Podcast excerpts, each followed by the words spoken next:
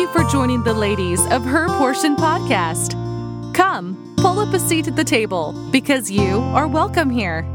Grab your Bible and a pen and let's dig into God's Word together. Take a moment and pray that God would open your heart to Him as you listen. So, without further ado, let's get right into today's portion. Hey y'all, it's Quortney here. Happy New Year. I can't believe it's 2023 already. That just blows my mind. So, I know at the beginning of the new year, everybody likes to make resolutions or set goals for themselves and their households. So, I love the topic that we here at Her Portion have decided to do first thing in this new year. This month, our topic is stewardship. We'll be addressing different parts of our lives that God expects us to steward well. So, let's do one of our favorite things. Let's define the term. Stewardship. Stewardship is the management, oversight, administration of others' property. It is the office of a manager or an overseer. So today, I want to talk to you about being a good steward of your body. Now, you might have just rolled your eyes and thought, oh no, not this again. But please just stay with me here. Everything that I'm going to say today comes straight from God's holy word. If we say we believe it, we have to believe it all. So let's get started. I want to take you to one of the most popular verses first that talk about your body. That's 1 Corinthians 6 19 and 20. You can probably quote it with me. What? Know ye not that your body is the temple of the Holy Ghost which is in you, which ye have of God, and ye are not your own, for ye are bought with a price. Therefore glorify God in your body and in your spirit, which are God's. Now, Warren Wiersbe said, God the Father made our bodies, God the Son redeemed them and made them part of his body, and God the Spirit indwells our bodies and makes them the very temple of God. The world screams, It's my body, I'll do what I want to with it. But that's not true. God made your body, and Jesus redeemed it when he shed his blood on Calvary. And now, when you're saved, the Holy Spirit lives inside of you. Your body is quite literally the temple of the Holy Ghost, the place where the Holy Spirit resides. If you're saved, you walk around with God inside of you every second of every day. Now, if I could continually keep that in the front of my mind, I do believe I would make some different choices. But my husband taught a Sunday school lesson to our class this past Sunday about the Redeemer. And when he explained what it meant to redeem something, this is the illustration that he used. Now, our class is first and second grade, but it made sense, you know? He said, Redeem means to purchase back, to rescue from captivity. When you redeem something, it's like going to the dog pound. You pay a price to rescue a dog from captivity, you take him home with you, and he's now yours.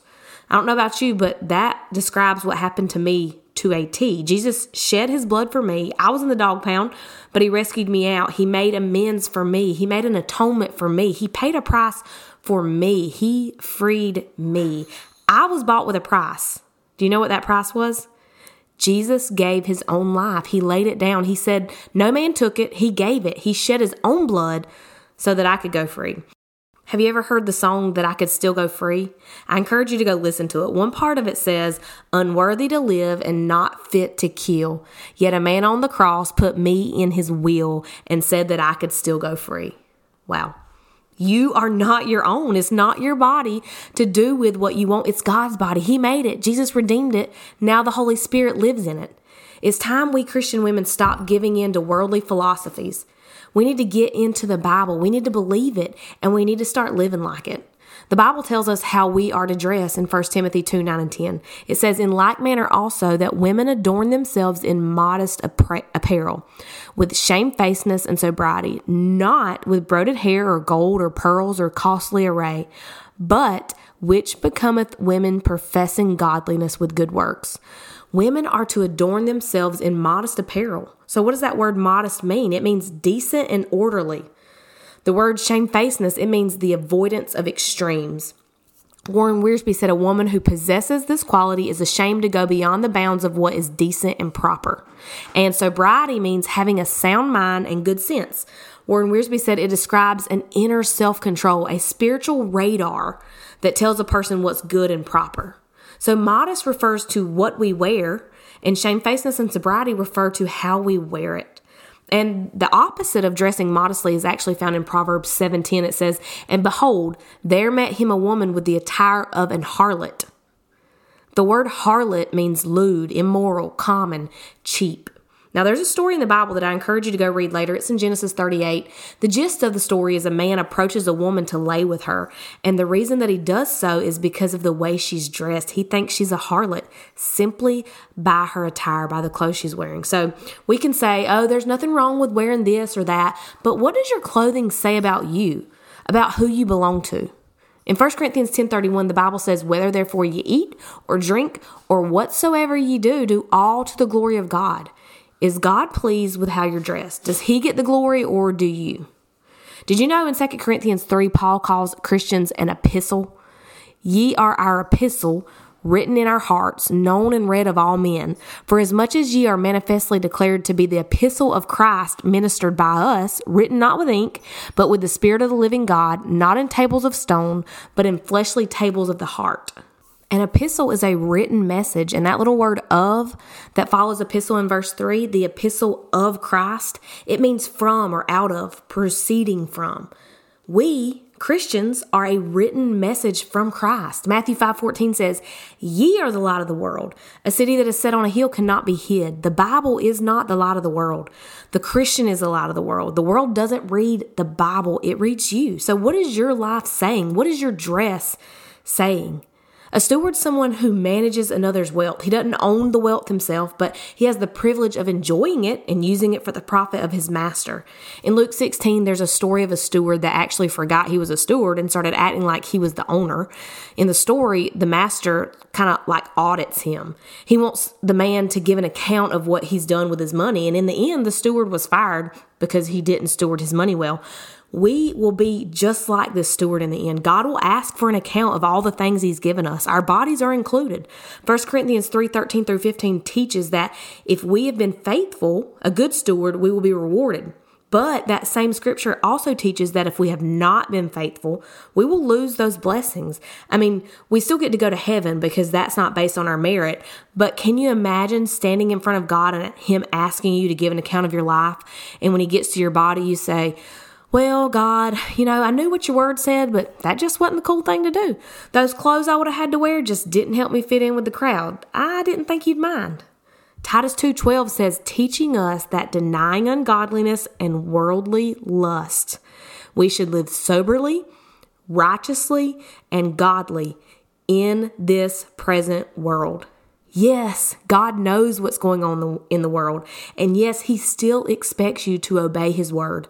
It says, denying ungodliness and worldly lusts, we should live soberly, righteously, and godly in this present world.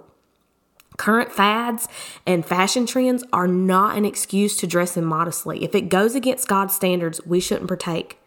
There's a book that's called Securely Woman by Karen Hightower.